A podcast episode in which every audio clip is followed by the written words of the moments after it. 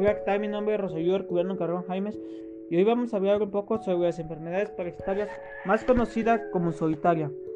¿Alguna vez has escuchado que la gente dice, es tan delgado que debe tener la lombriz solitaria?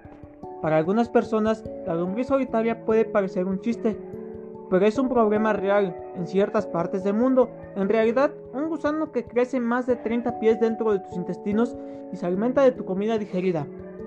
Para empezar, vamos a hablar qué es una lombriz solitaria. Una lombriz solitaria es un gusano parásito que vive en el aparato digestivo. Puede crecer hasta alcanzar más de 33 pies de largo, que son 10 metros, y vivir hasta 25 años. La lombriz solitaria es un parásito. Como seguramente ya hayas aprendido en la clase de biología, los parásitos son organismos que viven de otros organismos, llamados huésped. Los parásitos toman nutrientes de huésped robándole sustancias nutritivas. La lombriz solitaria se, mete en el cuerpo cuando la persona come o bebe algo que esté infectado de gusanos o huevos de gusanos.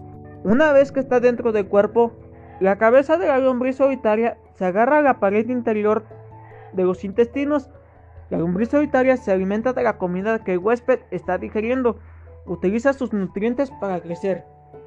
Las lombrices solitarias están formadas por segmentos y crecen agregando nuevos segmentos. Cada segmento se reproduce generando miles de huevos. Dado que las lombrices solitarias pueden tener más de mil segmentos, la posibilidad de extenderse es muy grande. Bueno, eso sería todo. Gracias.